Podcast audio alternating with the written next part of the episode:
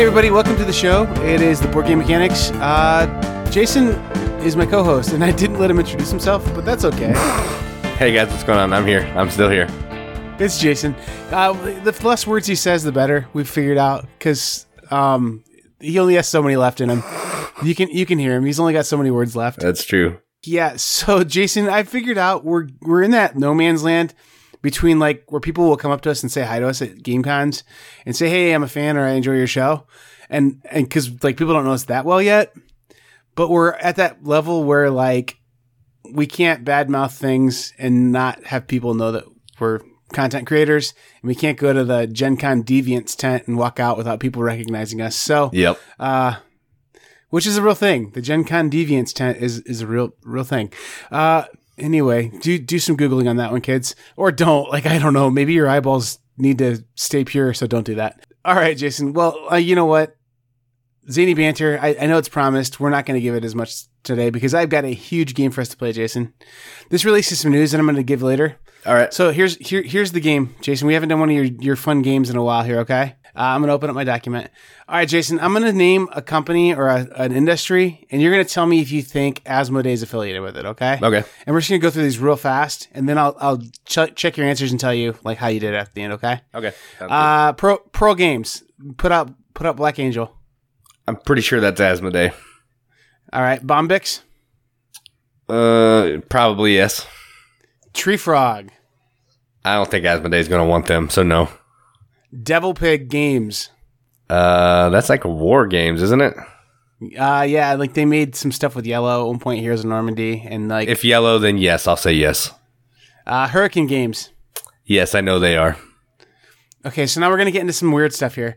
When you go and get a slice of pizza at the airport at a place called Pizza Chef, They could be. Who knows?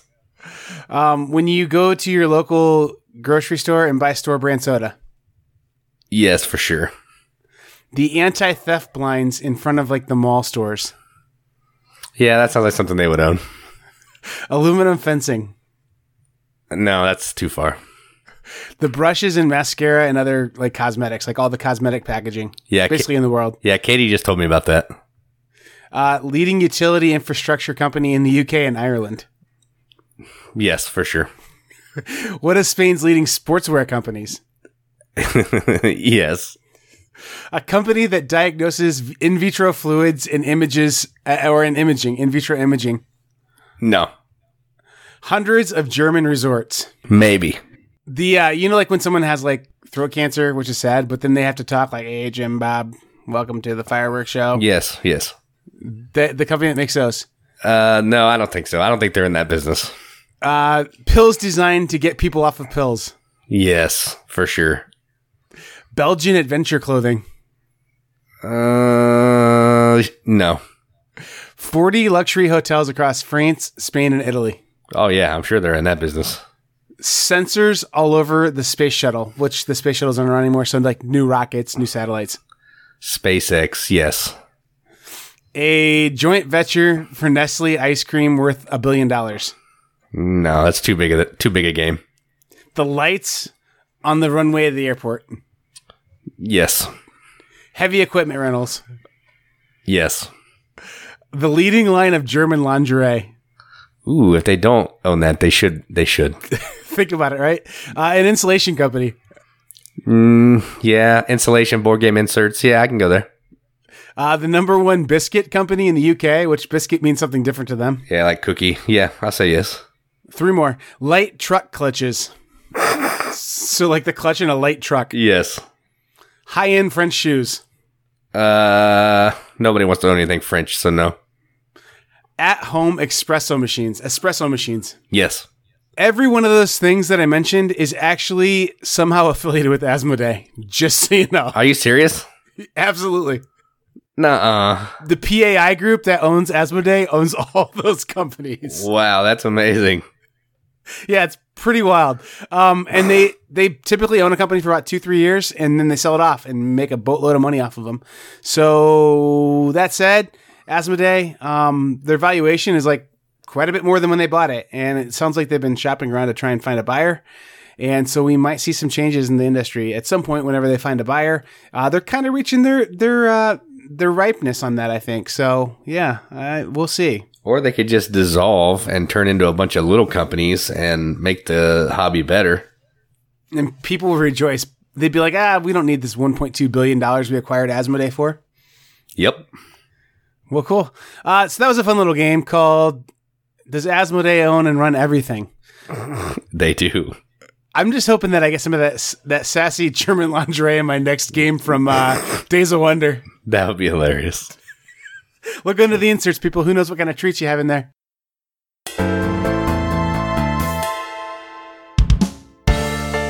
All right, so I found a couple things on the news that seem a little interesting. And the first one I wanted to talk about is a Queen game. So that means it's already developed and it'll be shipping out tomorrow. And that Yeah. that game is from It's- Rudiger Dorn. It's definitely in a warehouse in Pennsylvania. Oh yeah, for sure. For sure. So it's designed by Rudiger Dorn. He's done Istanbul. He did uh, Luxor from Queen. He's done a bunch of other games. Uh, Montana, Louis the Fourteenth, Oh, yeah. Vecchio, Genoa, Karuba, Jambo, Las Vegas, Goa. I just looked that up earlier because he's super underrated as a designer. I think. Right, Like, he yeah. seriously has made so many games. yeah, Go ahead. and this game is called Runestones. Uh, it has six days left at the time of this recording, or th- when this recording drops, and it's forty five dollars. And what this game is is it's a deck building game. It has some hand management as well. So you're using these runestones. You're using these cards in a couple different ways. They have numbers on them. You're going to play two cards. The higher card is removed from your deck. So you have to be careful which cards you buy and how you play them so you don't lose your best cards. Then you're going to use your cards to gather gems, turn them into artifacts, combine them into runestones, and that's going to grant you some special abilities throughout the game. The more artifacts used in making a runestone, the more points you score. So you're trying to decide the best way to gain abilities early to score points and then into the game. So if you like deck building and hand management and you're a fan of Rudiger Dorn, it sounds like it sounds to me like it's pretty sweet. So I would check that out. So that's Runestones. Yeah, it does seem pretty cool. And seriously, Rudiger Dorn, like super underrated as a designer. He's not on the Mount Everest, but man, he would be he'd be in the Hall of Presidents of board game designers at Walt Disney World. So uh, he's definitely a, a monumental, uh, maybe not Mount Rushmore monumental, but a very good board game designer. So this would be one worth looking at pretty hard. And Queen's stuff they put out lately, all pretty good, really. Um, so I don't know. I, I think Merlin kind of won me over to Queen a little more too. Yeah, I only have a couple games from Rudiger Dorn, and one of them's Mercado. That's not one that you mentioned, but I really enjoy that. A little pulling things out of bags. Kind of a almost like a Quacks of Quedlinburg kind of game. Yep, kind of. By the way, I just want to go back to this one more time. All those companies, none of that made up. None of that zany banter. For sure, PAI Pi owns all of those industries. They're checking the fetuses and they're selling German lingerie and they're making our meeples. So anyway, go on. That's crazy. It is wild. well, man. speaking of that, I mean, I guess it is a free market. So the next game I wanted to talk about is called Free Market. It's actually called Free Market NYC, and it's by a company called Unique Board Games LLC. And I look, I looked at this game on Kickstarter for a while, and I have no idea really what it's about, other than it's an auction and trading game where you're trying to be the best capitalist. So kind of like the real life. And it's forty nine dollars, and it has four days left. So if you like auction and trading games, maybe go check this one out. It has a tower that you throw your bids in, I think. So that's fun. and sold. Yeah. So if you're if you're into that stuff, go check it out. It, it looks it looks kind of good actually. Just hard to tell exactly what it is. Well, speaking of a free market, Jason, which I think you said speaking of a free market, now I'm going to say speaking of a free market, Asmodee bought Lion Rampant Games. So this one's kind of fun too because this is the exclusive German distributor Yeah. for the following brands that we know, that we care about. Okay. Amigo, Capstone, Gamelyn, Grandpa Beck, Grandpa Beck, dude. Grandpa Beck. Looney Labs, R&R, North Star, Ravensburger, uh, Steamforged, um, all these companies. This is the exclusive Canadian distributor of this. So if you're listening from Canada, all of a sudden, um, basically your board game company distributions are all owned by Asmodee. So it'd be like, you know, it's like some shoe company buying another brand. And all of a sudden it's like, hey, you go to the Adidas and like you can't buy Adidas. You can only buy Converse now, you know? I don't know. I'm hoping that doesn't happen, but I, I suppose there's certainly a possibility that they're the exclusive distributor of com- companies they compete with, which is really bizarre. Yeah, that's crazy, dude. I it's just amazing that all these companies have to result to Asmodee buying them, and that seems ridiculous to me. I, I mean, like, honest to goodness, I they're not as evil as they could be. Like if they wanted to start being evil, they really could. And thankfully they haven't been. It's just wild how big this company is getting. And I think it's just interesting that we're all just kind of watching it happen and just wondering what's going to happen in the future. And that said, I, I think about how awesome the games were that came out at Gen Con this year. And I think about, man, like a bunch of little indie publishers are coming out with these awesome games. But like the two, two of the four hottest games that I loved at Gen Con were both Asmodee. And I didn't even think about it. Like Black Angel and Abomination, both Asmodee, you know? So I mean like Is City of the Big Shoulders Asmodee? No, they're just tiny, man. Parallel's like Parallel's like a tiny little company. They're not so going to be after this game. It is super good. It's super good, man. Um, I'm gonna I'm gonna hopefully to play with the expansions this weekend, which add like this weird dynamic to it, where it's like productions run based on how many employees you have on some companies, and just so good, Jason. Anyway, let's not get started on that. I guess. Uh, more news. Uh, I think I got a little bit more news. Uh, today I learned that employees who work for for FFG for five years, so if you drive a forklift in their warehouse for five years, they put your picture in one of their games. Dude, that's awesome. They draw you into one of their games. That's pretty awesome. That is awesome. That's why they. That's why they have so many LCGs. They've got to like have all this throwaway art that they like put people into. Probably. Yeah, wouldn't that, So- wouldn't that stink if like your one game is like some game that had a small release that no one bought, like uh, Oh, that one um, Discovery game? My my face is an Android infil- infiltration. what? Yeah, that's crazy. so that's kind of cool. Uh, that came courtesy of the board game subreddit. Uh, Jason, a little game got announced this week too, or last week, uh, called uh, Tapestry. I don't know if you saw anything about that, but it looks pretty amazing. Yeah, I heard they're releasing 30 copies and they're going to do pre-orders of 500,000. so no one's going to get the game and everybody's going to complain about it on BGG. We're real snark boys this week, aren't we? It's kind of true though. That game does look sweet though. It has some sweet bits. It looks amazing. Like to the point where I thought about becoming uh, ambassador, like a Stonemaier ambassador, so I could get a copy. Um, it looks really good. I mean, it just the component quality alone looks amazing. So, yeah. Uh, anyway, uh, the final thing is uh, this isn't anything. It's nothing. Everything's fine. But um, apparently, Board Game Geek looks different now. Nothing to say there. no Oh, comments. oh my nothing gosh. to talk about. That whole Jason, no, That- we've got enough snark. no, that whole train wreck was fun to watch from the outside. But anyway, uh, yeah. So Board Game Geek looks very different, very different, and it's a- an abstract game now, I guess. Yep. Well, cool. That's about it for news, Jason.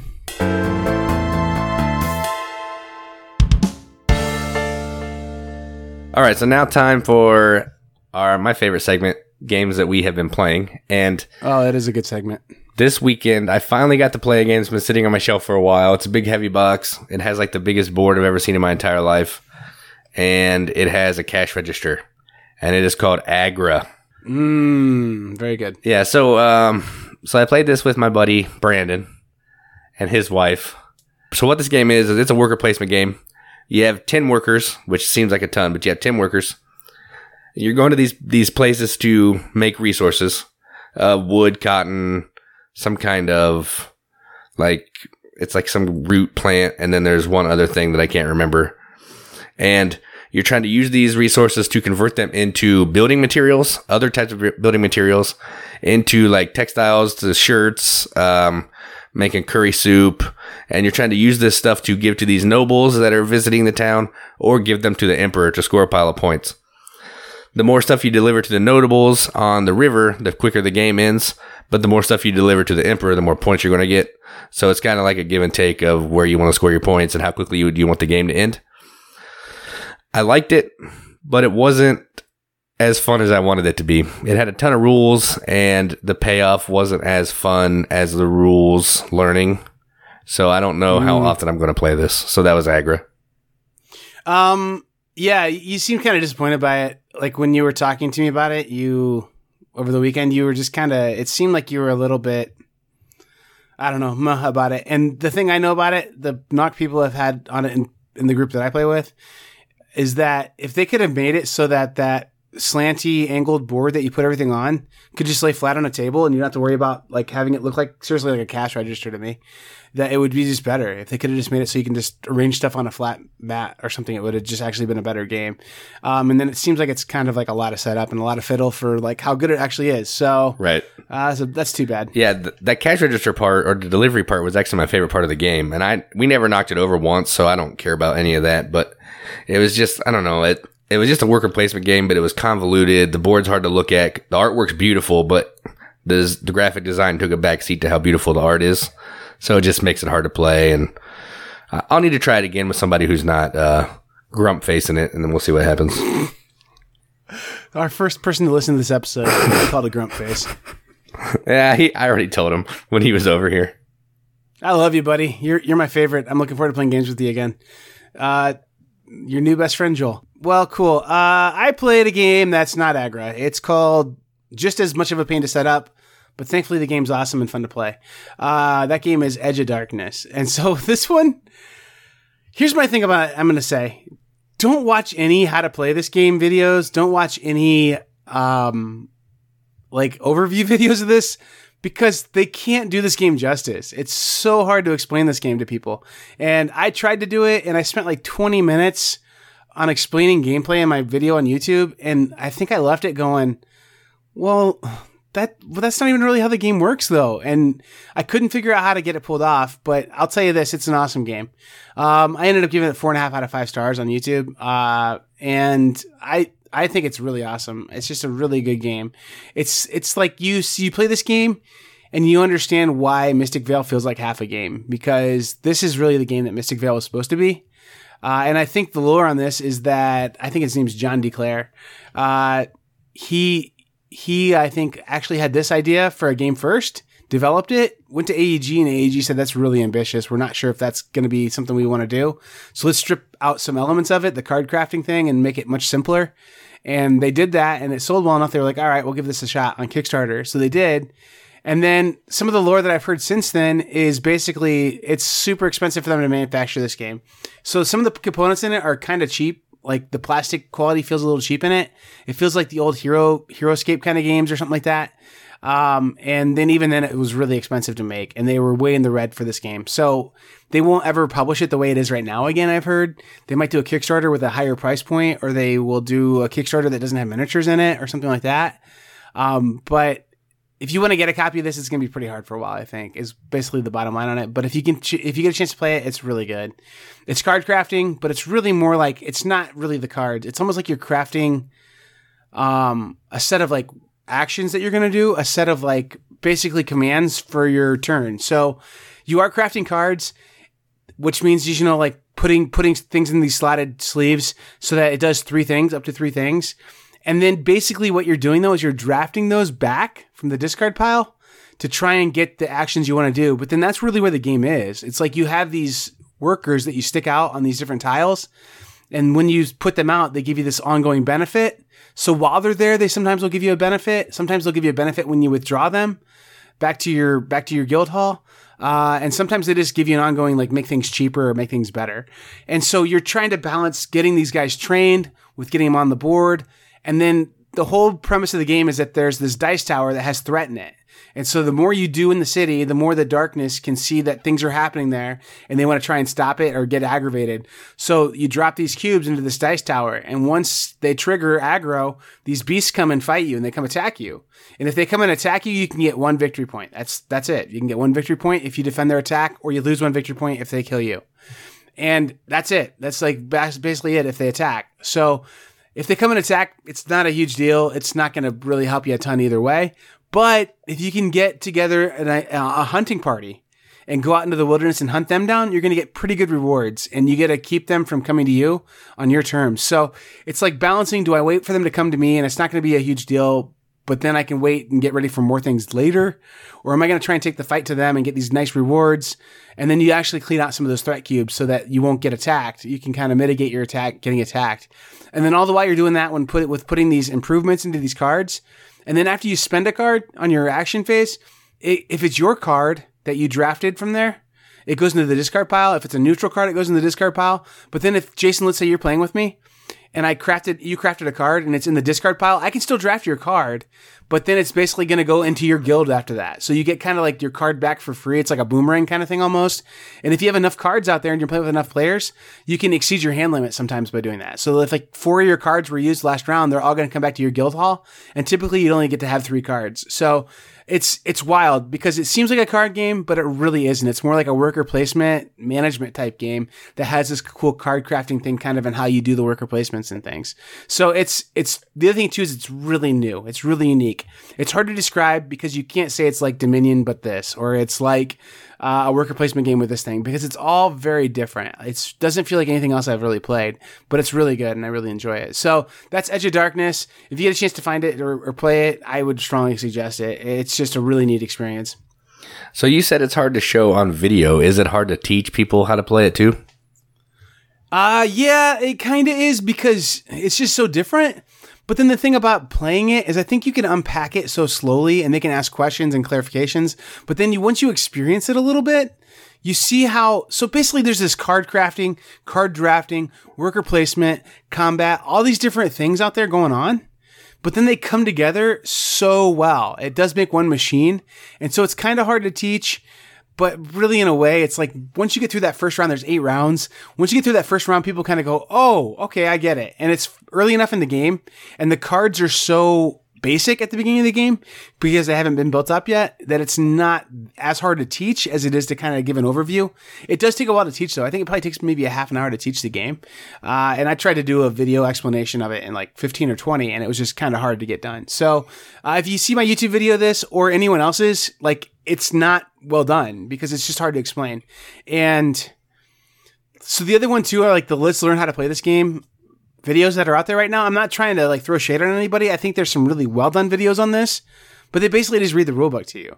And that's the best way I know to try and teach this game really. So, um, it's just so different. It's hard. Hmm, that's cool. Yeah. Some I, I wonder if my buddy that has all the new hotness has this. Man, if he does, it's already like worth double the, the value it was on Kickstarter. So that's crazy. If he's got a copy and I can play his, I might flip mine. Yeah, I mean, not a bad idea, really. Because because I, I love Edge of Darkness, but man, I really love money. That's why we do this podcast. All the stacks on stacks we get, man. yeah, stacks. Uh, you're funny. Again, this this episode brought to you by Doc Beck's Golf. Every thousand copies of Doc Beck's Golf that sell, we get a dollar. So go out and buy a couple copies. Oh yeah, it's, it's it's the perfect bar mitzvah present for the young man in your life that needs bar mitzvah. Doc Beck's Golf. All right, so moving on from golf, I'm going to talk about my journey into Ameritrash. Yeah. So I, uh, I played a I played a minis game. My head exploded. I played a minis game, but it didn't have minis. It has cubes, so that made it okay to me. And all it is is player versus player combat. So you're moving your mini, getting ne- next to other players, rolling some dice to see who wins the fight. That's pretty Ameritrash. And that game is called Queen Bee. So um, essentially, what this is, I got it for a review. I did the review already, so you can check out our YouTube channel. But what this game is is you have a hand of cards. You have one of four actions you can take. You can repopulate some bees. You can move five spaces. You can do a, a swarm where you move three other bees to a hex that has one bee, or you can do a sting, which is an attack. So you can move three and then end your turn, end your movement next to another bee, and then you fight. If you're attacking, you can play a, a, card that has a sword. You'll roll dice based on what kind of bees there are. You have workers, queens, and warriors. The queen and the warriors roll a bigger die. The workers roll a littler die. And whoever wins the die roll wins the fight. If there's a tie, it goes to the attacker. And you're trying to be the last queen alive.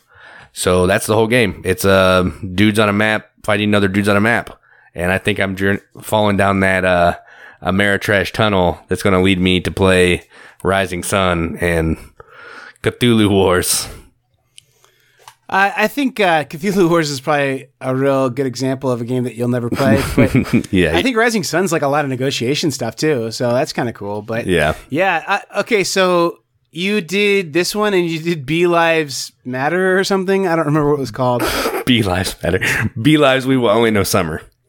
Yeah, there it is. The name of our indie rock band from like episode 30. Uh, so this is uh, kind of kind of cool looking. It'd be it's it's it'd be really interesting if they didn't put hexes on there because you know like a beehive or whatever. But it is. It's a bunch of hexes. Yep. Um, but the thing that's interesting to this to me is, uh, here's your fun fact, kids. Uh, your today's fun fact brought to you by Doc Beck's Golf. Uh, again, go out and find a copy of Doc Beck's Golf. It's the perfect trick or treat treat in the children's bag. Doc Beck's Golf. Uh, so anyway, Doc Beck's Golf fun fact moment. Uh, bee beehive. They're actually they're actually considering a beehive to be the living organism now. Some people are Oh, they're saying that like individual bees aren't an organism, which is wild because they're all genetically identical and a bee can't reproduce on its own. The hive reproduces. weird. So, yeah, isn't that weird? Like they're thinking of like a bee hive now being the living organism and the bees within it are like the cells. So, that's really mind blowing. That is weird, I mean, I've definitely seen a bee not in a beehive. So, um, but it's kind of cool. It kind of makes sense to be honest. That I mean, it's true. Like, if everything was genetically identical in a in a being and it couldn't reproduce on its own, it kind of makes sense that it's part of a bigger organism. So I don't know, and they're using that illustration to talk about things like the hive mind, uh, which is something you can see in many board game groups. Uh, every board game group. Yeah, we're gonna give advice about that in a bit. Uh, well, cool, Jason. Uh, that game doesn't seem terrible, um, for sure. Uh, it seems like it's pretty interesting. Uh, Yeah, and I will I will say that I told you this. If it had minis, it might have even been more fun because right, easier that to- blew my mind. it was easier to see what kind of bee is what because the cubes are really hard. They were just a little bit different sizes. So Did you play like a pre-release, or is this like an advanced copy, or is this the final? yeah, it's a prototype, but I um, I thought the guy said that he was going to do minis versions and cube versions in the final, just depending on how much money you wanted to spend. Well, cool. Uh, my game I played, Jason. My next game I played is uh, uh, actually Joel's second game, brought to you by Doc Doc Beck's Golf. Uh, the perfect stocking stuffer for all your loved ones this Christmas season. Doc Beck's Golf. Uh, my second game I played, Jason, was Homebrewers. Uh, it's actually a really good game. um, it's just out of Kickstarter. Uh, being fulfilled. It was supposed to fulfill in December. So good job, Greater Than Games, on kicking this thing out months early, which is amazing. Oh, I thought you meant last December. no, man, this coming December. Oh, that's awesome. Uh, this is one that you, as the Riveted, were uh, instrumental in bringing to life. I think uh, you guys, uh, we we championed you to to go back this one, and it wasn't going to make it, and then it did, and I'm sure it was us. It was the Riveted. Uh, that backed this game and made it come to completion. So you're welcome, Greater Than Games and Homebrewers uh, is a really good game, and you have a little player board, and you're basically doing these die. You're rolling these die, and then you can trade your die around to get different actions. And everyone has a player power that's going to be slightly different, but you're basically brewing beer in these buckets, and then you got to clean your buckets because you get grime in your materials and your equipment. So you're balancing brewing your beer with cleaning the grime up. And every time you produce beer, you get a little better at it. So you move up on this knowledge track. But then also you kind of experiment with ingredients. So you can draft ingredients or spend your actions to get more ingredients. And the more ingredients you get to put into your recipe, the more your beer is going to get move you up the track as you create batches. So um, pretty cool that this all is is happening at one time. Has die that it's driving it. Uh, it's just a little different. It's like an it's like a you roll for your actions kind of thing and then you can trade uh, amongst yourselves which which makes it so you can kind of mitigate that a little bit um, but it's a, it's overall really a fun game uh, it, it doesn't feel like you're brewing beer necessarily but it does feel like I don't know. It feels like you're trying to like make these actions fire and, and move up these tracks faster than other people. I think it's it's pretty light, really. It's a it's a medium weight game. It'd be heavy for family games maybe, or, or a heavier family game, but it's a, a medium gamers game. Um, pretty cool little game though, and I, I like this one quite a bit. This is by the guys who made Beercraft Brewcrafters and Microbrewers, um, and it kind of fills out that trilogy. Um, so I I think it's good. I think it's as good as Brewcrafters almost. Um, it's just very different. It's much lighter than Brewcrafters, but it's just a lot of fun to play. You can get it out and play it and be done with it in less than an hour. Just one of those nice games of that weight. You know, like a nice work night evening game with your family kind of game. So uh, get the children out of the bed and uh, have them come brew beer with you in a board game. So that kind of game. Yeah, it looks cool. I, I looked at some pictures on BGG and it looks like a fun game. It's it's pretty fun. It's one that we will have to play at a, at a meetup because it's quick and it's not that heavy in your brain. So uh, maybe after we get done with a real good game like Doc Beck's Golf, we could give a chance to uh, play homebrewers. Uh, again, Doc Beck's Golf, the principal sponsor of Board Game Mechanics this week. Uh, perfect game for for those Easter baskets. Fits right in an Easter basket, just perfect. Doc Beck's Golf. Anyway, uh, this was the Doc Beck's Golf's games played segment, seg- segment, and uh, I guess we're ready to move on to our advice. Jason, this is gaming advice. We're going to give some advice to people. I'll tell you what, this is some podcasting advice. If you finally decide to monetize your podcast, um, make sure you really read the terms of your uh, advertising agreement because, man, we are in a real, real weird predicament here with our, our Doc Beck sponsorship. Uh, anyway, all right. Well, this is the Doc Beck's Gamer Advice brought to you by Doc Beck's Golf. Uh, or Skull King. How about Doc Beck Skull King? no, we, we aren't Skull King good yet, Jason. All right, sorry. a thousand copies, we get a dollar. That's all. That's all it takes, guys. So uh, I'm sure Doc Beck's golf is a good game, and I don't know why Doc Beck's been on my mind today. I guess because the exclusive distributor of Doc Beck games is now Asmodee in Canada. So you poor saps in Canada, you won't be able to get Doc Beck's golf anymore. You'll have to get you'll have to get Doc Beck's golf brought to you by Queen Games or something. I don't know. Is Queen Games owned by Asmodee? I think it is. I don't right? know, but the funny thing is, it's Grandpa Beck, and you keep calling him Doc Beck. Do- well, Doc Beck's golf is different. Oh, Because if we say the real company, they could sue Uh, us. that- They could that's true. Sue us for all that advertising. all- Then we have to give all- them real all advertising that in the free future. advertising that we did for them. this is the this has been a Doc Beck's fake name moment brought to you by Doc Beck's. Uh, Grandpa Beck. It really is Grandpa Beck, not Doc Beck. Oh man, this this advice. Let's get to the advice, Jason. I think I've I've worn on your patience enough. Uh, this has been Joel's irritating Doc Beck's moment, brought to you by Doc Beck's Golf. Uh, anyway, uh, if you're newer to the hobby, this is my first bit of advice. Give a game a couple months. That's my thing. If you don't know your taste yet in games exactly, if you don't 100% know if you're gonna love a game, um, but it's hot and people are buying it and it's being marketed everywhere and you see copies that look cool and the cover looks cool. If you're newer to the hobby, you've only played maybe 30, 40 games and you aren't sure what your tastes are yet, don't buy this game because there's so many other games out there that are tried and true, have been around forever that you don't have to jump on the new hotness. Like you can find a game from the last three, four years still in print that's going to be the same price or maybe even cheaper. Find something on sale on CSI that's going to be a rock solid game, has stood this test of time for a while. And I learned this the hard way. My first year collecting, I bought every new game that came out, it felt like. And I spent probably $500 on liquidating my games in trades that were like two for one trades because I was like, oh man, I got to get rid of this copy of, of Gear World, the Borderlands. And I know this game was 50 bucks, but I guess I'll take another copy of, of Doc Grandpa's Golf, I guess. I don't know. Um, plenty of copies of that going around. Uh, so I just, I guess my advice is if you're new to the hobby and you haven't played games a ton yet, just give it a little time before you jump on and buy something. yeah, I totally agree. It took me a while to really understand what types of games that I really like to play. So now I think I'm in the sweet spot of I, I know I'm going to like this game, or I'm probably not going to like this game. Yeah, no, for sure. And I mean, like, then once you get a feel for what you're going to like and what you aren't going to like, nine times out of 10, when I see a picture of a board and like read through the first little bit of a rule book online, I'm like, yeah, this is going to be for me. I, I have a pretty good idea what's for me and what's not. That's why I was like shocked when you said Abomination, the Heir of Frankenstein is a cool game from Plaid Hat. I'm like, Plaid Hat typically doesn't make games Jason's into. And then I looked at it, looked over the rule book and looked at those dials and player boards and I was like, oh, okay, this is a good game. Yep. And so I'm, I, I'm like, man, this is, yeah, this is really cool, thematic Euro. So um, once you get a feel for what you like, you'll be able to move pretty quick on stuff. Agreed. So the first thing I wanted to talk about is it's always okay to play old games. No one's going to judge you. No one's going to think that you're a less than, you know, less than human or you're a, an inferior gamer because you're playing old games. Old games that are still being played are being played for a reason because they're good.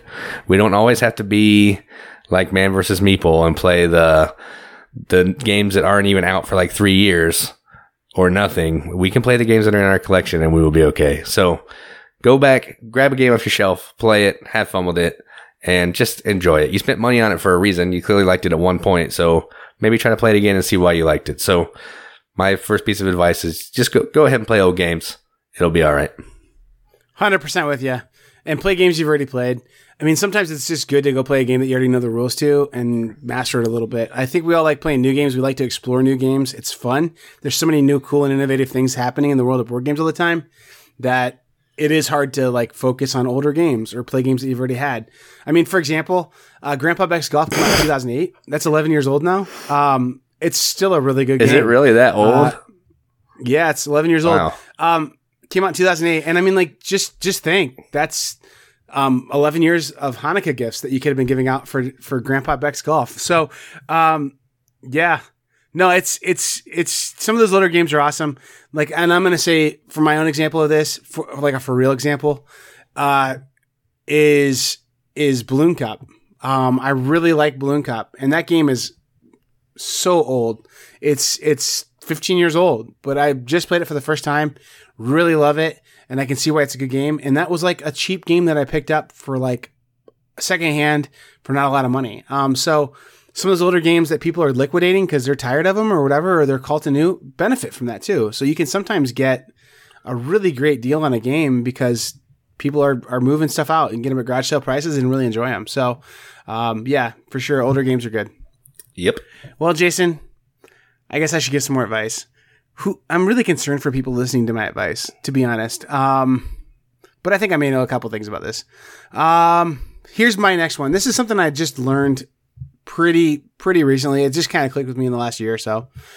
Don't play with people who need to convince to play a game. So don't try and talk people into playing a board That's a good one. Um, so like if you're at a family get together and people don't want to play a game, don't try and get them to play a game if they don't want to play. Um, I know that you want to be evangelical and teach people about how good games can be. You want to try and and get people to you know enjoy the hobby and be a part of what we enjoy so much. But people are different, so not everybody likes what we do. And then the other thing too is if you put someone in your group who's reluctantly playing, they ruin a game. They are just like sour. They don't pay attention to rules. You have to repeat things. They don't pay attention to their turns. They're on their phone the whole time. Um, so really play with people who want to play a game. And I would way rather play a two player game with one other person who wants to play, or even play a solo game sometimes. And instead of dragging people into a eight eight person game of the resistance or something where no one knows what's going on and no one really wants to play. So uh, don't don't twist people's arm to play. The other thing too is you wear people out when you do that. So like I'm to use my own wife and son for example. When I first got into this hobby, I oh I like I loved games so much that I I just was constantly trying to get them to play games, uh, and and I burnt them out. I burnt them both out. So now for them to play games, they've got a they're pretty close minded. So uh, just play games with people who want to play games when they want to play them. Yeah, I agree. Uh, sometimes I make people play some of the games that I have to play for reviews, and it usually doesn't end well. So yeah, I, I agree. with you 100. percent All right, so my second piece of advice kind of ties in with my first one. I mentioned it a little bit in my last one, but you don't always have to be playing games that come out three months from now. Cult of the future. I'll even say cult of the new. You don't have to be cult of the new. You don't have to be the first person to play that hot game. So, like, you don't have to be the first person to get Tapestry when it comes out. It will be okay. You, you can play Wingspan that you died to get until Tapestry comes out, and you will live your life. Just play the games, have fun. Don't try to reach for the game of the future when you have all these awesome games sitting on your shelf. Like advice number one, go play some old games. So no need to be cult of the future or cult of the new. Just play what's around. Yeah, and there's so much hype around games that aren't out yet or are coming out. And the thing that I have learned to ignore is this. Uh, and this is that whole like cult of the future, cult of the new kind of thing. A game comes out and people go, "Oh, this game just replaced this game," or "This game just fired that game," and so then you've got the fired game, and you feel like, "Well, why would I want to play that when there's a better version out?" Well, like maybe it is better, maybe it's not, but a lot of that's hype. So I can think for sure of examples. Caverna when it first came out, and it was all the new hype or Cult of the Future even, it was like, oh my gosh, I'm going to get rid of my copy of Agricola. There's no reason to own this because Caverna does everything Agricola does, but does it better and does it more. And so people seriously got rid of their Agricola copies super cheap for a while there. Except for the just- card it was play. Sitting on shelves. Yeah, and that's a critical part of the game that is super fun. So, and now it's finally simmered down to where I think we're able to say Caverna and Agricola are different. They aren't the same game, and that's not one better than other. The one's not better than the other. I think they're that Agricola is a really great game, and I actually kind of think I prefer Agricola maybe, um, depending on my mood. So, um, 100% just hang on to your older stuff. The one I'm thinking of right now is I have Terra Mystica in my in my closet. That's a pretty expensive game. So, I mean, it didn't come to my collection cheaply, um, but it's sitting in my closet. And Gaia Project's out, I know. So I know I'd love Gaia Project. I know it would be an amazing game to have, but I'm not going to spend that 80, 90 bucks for Gaia Project when I know that Terra Mystica is sitting in my closet. Um, and I can get most of the experience of Gaia Project. Maybe it's not quite as good. Maybe it's not quite as streamlined, but I'd rather spend that 90 bucks on another game that's totally different. So I don't know. Um, that whole like buzz and cult of the future thing, I guess to circle back to your advice, 100% believe that. Yep. All right, here's here's mine, Jason. Uh, fit your game to your crowd. So, if you've got a group of gamers that are at a family reunion and they've not played anything but Life and Monopoly, don't try and break out City of the Big Shoulders or something with them and be like, "This game's awesome. You're just gonna have to hang on because it's real heavy."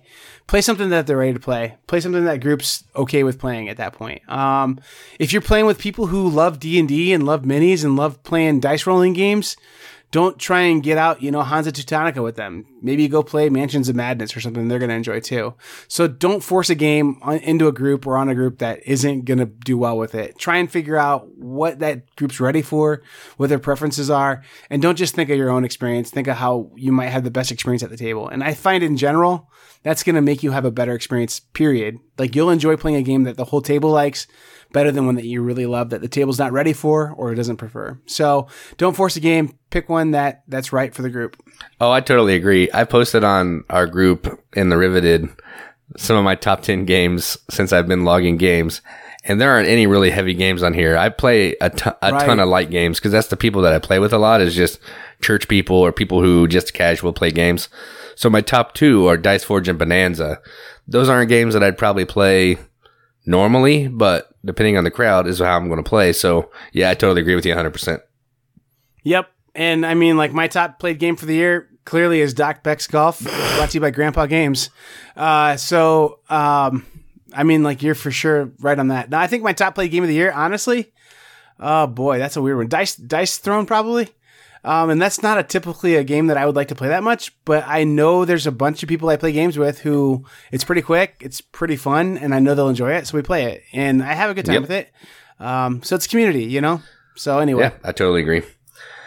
Okay, so the first thing that I wrote down when we were coming up with this list is the my number one piece of advice, and that is be willing to try games that are outside your wheelhouse. I always say that I don't play anything but crunchy euros, but that's not true. I play tons of games that are not normally my style of game. For example, that Queen Bee game. Godfather's not really my style. It's got minis and right. attacking. Right. Um, just I'll try whatever. I don't really care. I may not like it, but I'll at least give it a go and I'll have fun with it. So just because a game doesn't look like a game you wouldn't play, you would play, maybe give it a try. Maybe you'll be surprised and you might find a new kind of game that you like, or it could open up your whole world to this whole other type of game that you'd never even looked at. So yeah, just be willing to play games that are outside your wheelhouse. That's my number one. Yeah, you might be pleasantly surprised when you figure out your wheelhouse is bigger than you thought. Yeah, I I mean, honestly, I think a lot of the times when you're playing games you don't love, it comes down to the people that you're playing the games with. So if they're having fun, they make it more fun for me. So I may not like a game, but if these people are really enjoying it, they get into it and it makes it a little more enjoyable for me. So you know, board gaming is about the people, not necessarily the game. So that helps. For sure, one hundred percent. Uh, if we just wanted to play a solo game that we love, like that's not usually that fun. Sometimes it is, but yeah, hundred percent. I'm with you, Jason. For sure. Well, very good. If I would have said Grandpa back the whole time, we might have actually been able to tag them in this and and see if they'd send us free copies of golf. But I mean, I don't think Doc Beck's going to send us anything. Yeah, probably not. Uh, Grandpa Beck and Doc Beck are two different things. Very different. And Doc Beck's golf involves like, wow, it involves a lot of miniatures. It involves a uh, like vibrating football board, about a hundred die, a hundred hundred sided die, and the manual's like sixty pages thick, uh, per per miniature figurine on the board. So that's awesome yeah, it's it's a lot of rules. It's it's just a lot. But you know what it is? It's the perfect stocking stuffer. So go out and find a copy. Yep, I would play it probably actually. Yeah, Yeah. I- it's not in your wheelhouse. I- it's outside your I wheelhouse. like those stupid little card games. I, I don't know why I like little stupid card games. Yeah, I, I are we talking about Doc Beck's or Grandpa Beck's? Because it's real confusing. They they name their games such close things. Grandpa Beck's golf or whatever that game is. I, Right. would probably play that. Yeah, Grandpa Beck's is the light one from 2008. Um, Doc Beck's is the one also from 2008, but it's like the box is like 60 pounds. Is that a real It's game for real? That's a real company. Oh, okay. I hope so. I hope someone sees all the free publicity we gave them this episode and goes and makes a game. Yeah, that's hilarious. Oh man, all dozen of you guys now are gonna go look for Doc Beck's golf. Good luck. It's Grandpa Beck's. I, and actually, to be honest with you, by all accounts, that game's actually pretty awesome. So I would definitely play it too. I'm sure. Yeah, I mean they've been around for a long time, so they just make family fun games. Yeah, Skull King, you love it, man. Oh yeah, I, I want to get it. I definitely play it some more. Yeah. Uh, and, and I mean, like honestly, like when you posted or when the last episode dropped, people people commented that they wore their copy out, so it must not be bad. Nope. If you like euchre, you'll like Skull King. All right. Well, hey, I've been Joel, And I'm Jason. And keep gaming. Keep gaming and play Grandpa Beck's golf. and Doc Beck's too. A very different game, but very good still.